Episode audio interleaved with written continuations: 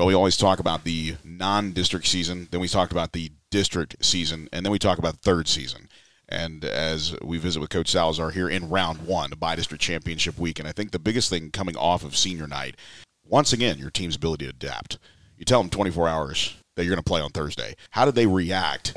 I wouldn't do that if I didn't think our kids are ready, and if I didn't think I'd get the response I got. And obviously, the response was, "Let's go." You know, let, us do it, coach. It makes sense. Um, all the variables you explained to us as to why we'd want to play on Thursday versus Friday this week, they obviously all benefit us, and uh, that was the whole purpose behind it was making sure we had a good senior night experience for our parents and our senior football players. Make sure those guys had the opportunity to, you know, show respect to their parents and for obviously being the number one resource, the reason where they're at. So it was good to make sure that w- that happened last week. And we practiced Wednesday morning, and, and, Wednesday morning had some preliminary talks about possibility of moving to a Thursday. And uh, one thing kind of led to another. And luckily, about 10:45, I got a call from Coach Hoffman saying, "Let's do it. Let's go on Thursday." And literally called as fast as I could to the field house, told our kids to stop lifting weights immediately, even though we already had practice that morning, you know, before school. So uh, our offense obviously executed at high level. Our defense did too. So our uh, kids had our backs. They understand. They've adapted so many times throughout. I explained to him back in 2015 when we were playing Allen. I said there was about seven years ago we're in the same situation here, about to lift weights on the day before a game, and Coach Dodge comes in and cancels. It says we're playing, you know, a day earlier. Cold front's coming through. We're going to go play Allen in the semifinals in the biggest game of our careers here at that point in time. And uh, you guys ready? And it, yeah, ready. Let's roll. I kind of went back and dug in the, the, secret war chest there of that story and told those kids and coaches, reminded them about that situation, and ended up being a great night for us, and obviously a good move for us uh, back then, and thankfully it was again this year. Well, I think also you look at the the opportunity to be able to tell kids, hey, we're going to do something different. Now it's your job to just go out and play. Yeah. And that's what we saw: sharp offense, sharp defense, everything clicking. And you always talk about peaking at the right time, and that was a theme throughout the game. Westlake is at a point right now where they are prepared for the journey that they're about to go on. What's the story that you tell them going into bi-district? It's taking inventory of where we're at and the reality of the situation. That I just got done with the football practice out there, Joe, and before we clapped it up and hit the sideline to start practice, I, I, I brought to everybody's attention, hey, seniors, this could be your last practice. And that calm, awkward silence went across, you know, our whole football team. And we all understand that unless we go out and earn ourselves another football game next week, um, that was our last chance right there to go practice together as a football team. Putting that perspective on it for our kids lets them understand that there is no second chances anymore. And that's why we did a lot of things last week to kind of prepare for this week. So this week would be as flawless as possible. It wasn't new for our JV bring ups that are practicing this week. They did it last week. It wasn't new for our varsity kids to have, you know, extra kids at practice. They already did it last week. Um, it wasn't new to practice in a stadium uh, for our last practice of the week. We did it last week. So all those things have kind of checked those things off the the get ready list, and you know, through three practices in three days, you know, I think uh, the chaparrals are ready for, for Thursday night. I think also you look at what it does for not only your leadership to give you the opportunity to come in and say, okay, look, guys, we're talking about you, guys. This is it. You know, make sure your team is ready. Right. What's the message that you are hearing from the captains to the team? That's the you know uncertainty about high school athletics is dealing with you know 17, 18 year old kids, and I just had a talk with our captains as we walked up the field ten minutes ago and, said the exact same things to them, Joe. Obviously, the first and foremost, love every one of you guys. You know, my six captains for the 2022 season, my first year as a head coach, and those guys have led to 10 wins and obviously, you know, a district championship. And they placed us in the perfect spot to attack these playoffs. And our football team goes as you guys go. You guys have to be unified in your message, you have to be unified in your, your actions. Uh, everybody's looking at you six, you know, as the leaders of our football team. And the way you prepare, uh, the way you conduct yourself outside the field house or throughout this week in preparation or the playoffs in preparation, they're all going to mimic you. They're all going to look and see what Wyatt Dollar's doing. They're all going to see what Jaden Greathouse is doing. They're going to see what uh, Chambers is doing. They're going to see what Petty is doing. They're going to see what all of our captains are doing, 65, you know, Nat and Stat. They're going to look at those guys and say, what type of preparation is Colton Vasek bringing to the game this week? That's the best preparation from your best players. Obviously, it's what you want your, your young kids that we brought up to the varsity. We want them to see. We want them to see the level of preparation it takes, you know, to go win a, a bi-district championship. And then hopefully, you know, keep this thing rolling for, for as many weeks as we can like most of us who are interested in the ongoings of high school football, had a late night on Friday. Is it going to be Cedar Ridge? Is it going to be Round Rock? I don't think they counted on a game like that with McNeil right. in their regular season finale. But when they came back and won, when you put on that film, when they had to make a play, they made a play. This is a group that's coming off a game. Yeah, they might be tired. Yeah,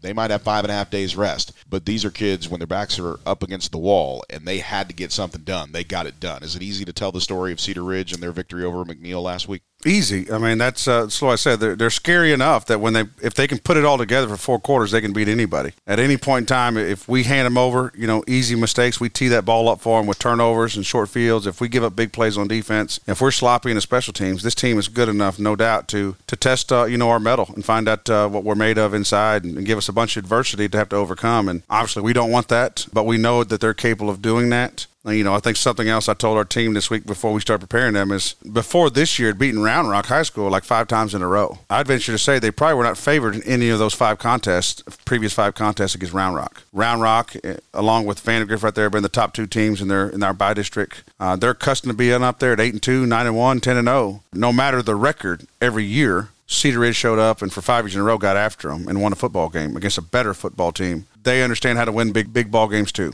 and uh, they've won them. And so they know that records don't mean everything. They know that just showing up and, and, and obviously performing on game day is the ultimate test. I know what I look at. I know what you look at. They're probably far different things just from what you see. I look at size, I look at speed, of course, but defensively, Cedar Ridge comes armed to the teeth with a lot of guys that can fly to the football. Mm-hmm. And in some cases, accidentally get into plays just because of the sheer effort. And I think that's something that obviously you know a lot about. The defensive front is something that we always look at.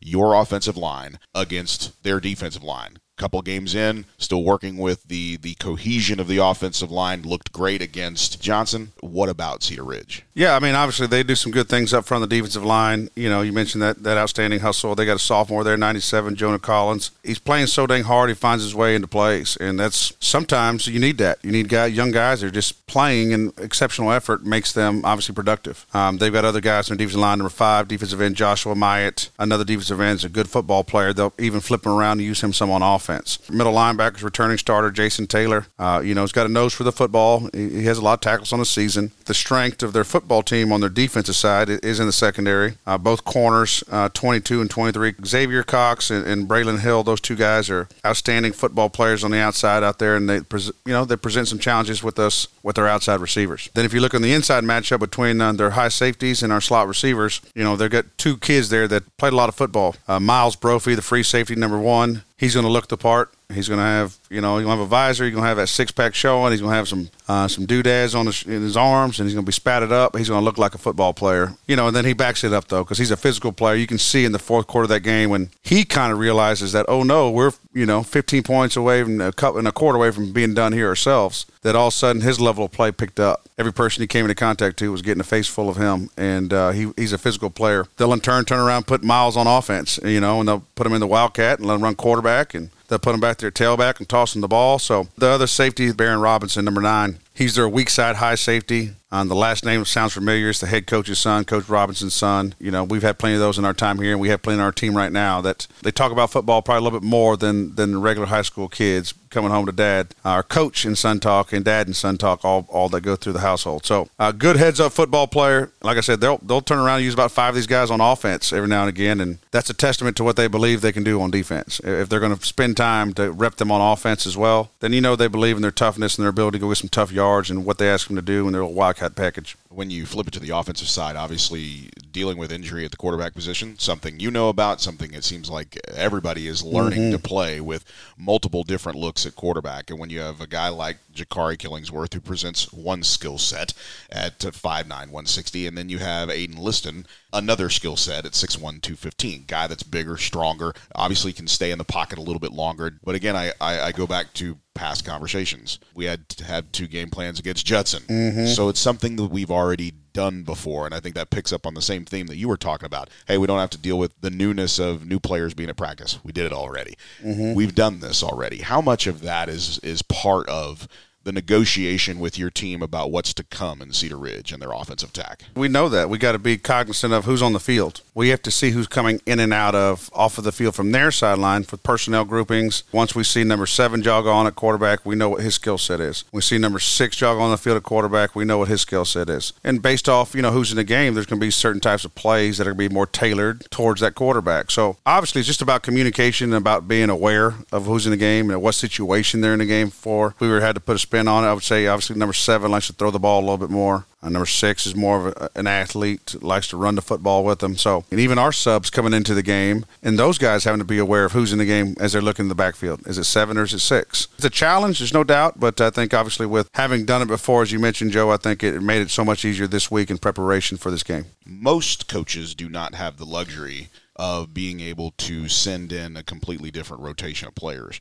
And we saw that really start to wane on Johnson. And really, it's been a consistent storyline all year long. And we saw a lot of that of what happens when you can get fresh legs into a football game against a team like Dripping Springs, against a team like Lake Travis. I ask this question, Coach, because ultimately it comes down to the camaraderie within the room that camaraderie, that relationship in that defensive line room. We've asked them about it. We've asked Coach Vasek about it. How do you see that room being kind of the cornerstone of your defense this year? In our field house, there's no uh, secret that uh, our success of our football team is going to start up front on both sides of the ball. Coach Murdoch in our offensive line room, and obviously Coach Vasek in our defensive line room. I would say those big bodies in our program are the ones that without hesitation, I would say everybody in our football program understands their importance to our success. We know we can't be successful on either side of the ball unless we win up front. In order for us to be successful in offense, we need to be able to run the ball and be balanced and obviously protect the quarterback when, when we're asking our quarterbacks to throw the football. On defense, obviously, we have to stop the run and make them one dimensional and then allow our defensive line to go get after the quarterback. Everything else, all the,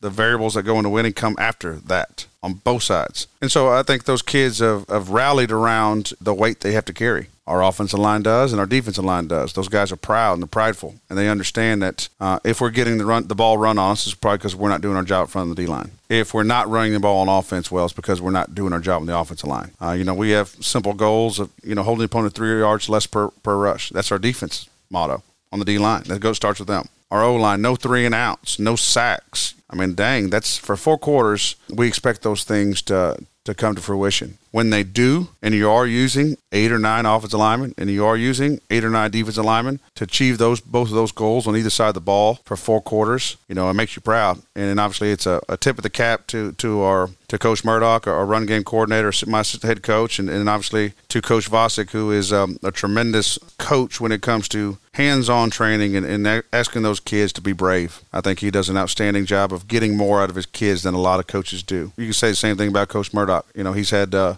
duct tape and baling wire some of his kids throughout this year, and, and, all he's done is gone back to Ace Hardware or to Lowe's or wherever and got some more. And he keeps just getting these kids more reps under their belt, and they get better. And for every new face that appears, all right, the next week production is better. It's a two-way street. That's the kids buying in, understanding they're the next one up, and it's also obviously goes back to the coach and, and the coach believing in those kids and investing into them to this point. It is their turn now. Uh, we haven't omitted the preparation to this point they have been always ready to be the next one. Uh, on our offense and defensive line, our heart and soul here at Westlake, and, and hopefully they'll continue to be that for a long time come. Final thought, Coach, as we look back at what was senior night 50 wins in a row, 10 0 regular season, third consecutive district title. But again, a lot of 1sts mm-hmm. a lot of mm-hmm. firsts for you as a head coach. First district title as a head coach. First 10 0 season as a head coach. You have the stories from the last nine years when you've been the guy this entire time, and the only thing that changes really is the office and and really the title on the business card. Right. Because I think the coaches and the players all look at you as the guy that's yeah, it's his first year, but it doesn't feel like it. I, I'm interested in how your perspective is when you step back, you know, after Thursday night and after scouting on Friday. That's 10 games, that's 10 wins, it's first district title. But what does it mean to you? When we started this journey for this year and this team, not, there's no doubt that every team's going to be different. The perspective or the maybe the the end goal for some teams down the road may not be as laser focused as this one is to win a state championship, and it's tough. It, that was our goal number one: win district championship along the way, obviously, become a better football team. And I think we've done that. I think it's a testament to the kids to understand that we're not resting our laurels because we just won this championship. Yeah, we celebrated for that night, you know, the next day, that weekend, and realized that there's a lot of hard work that went in that. And we lost some good players along the way, too, that helped us reach that district championship. There's make no bones about it. These kids have one vision, one goal in mind, and that's to be the last team standing in 6A Division One our coaching staff and our leadership on this football team, we are laser focused on achieving that goal. And we know that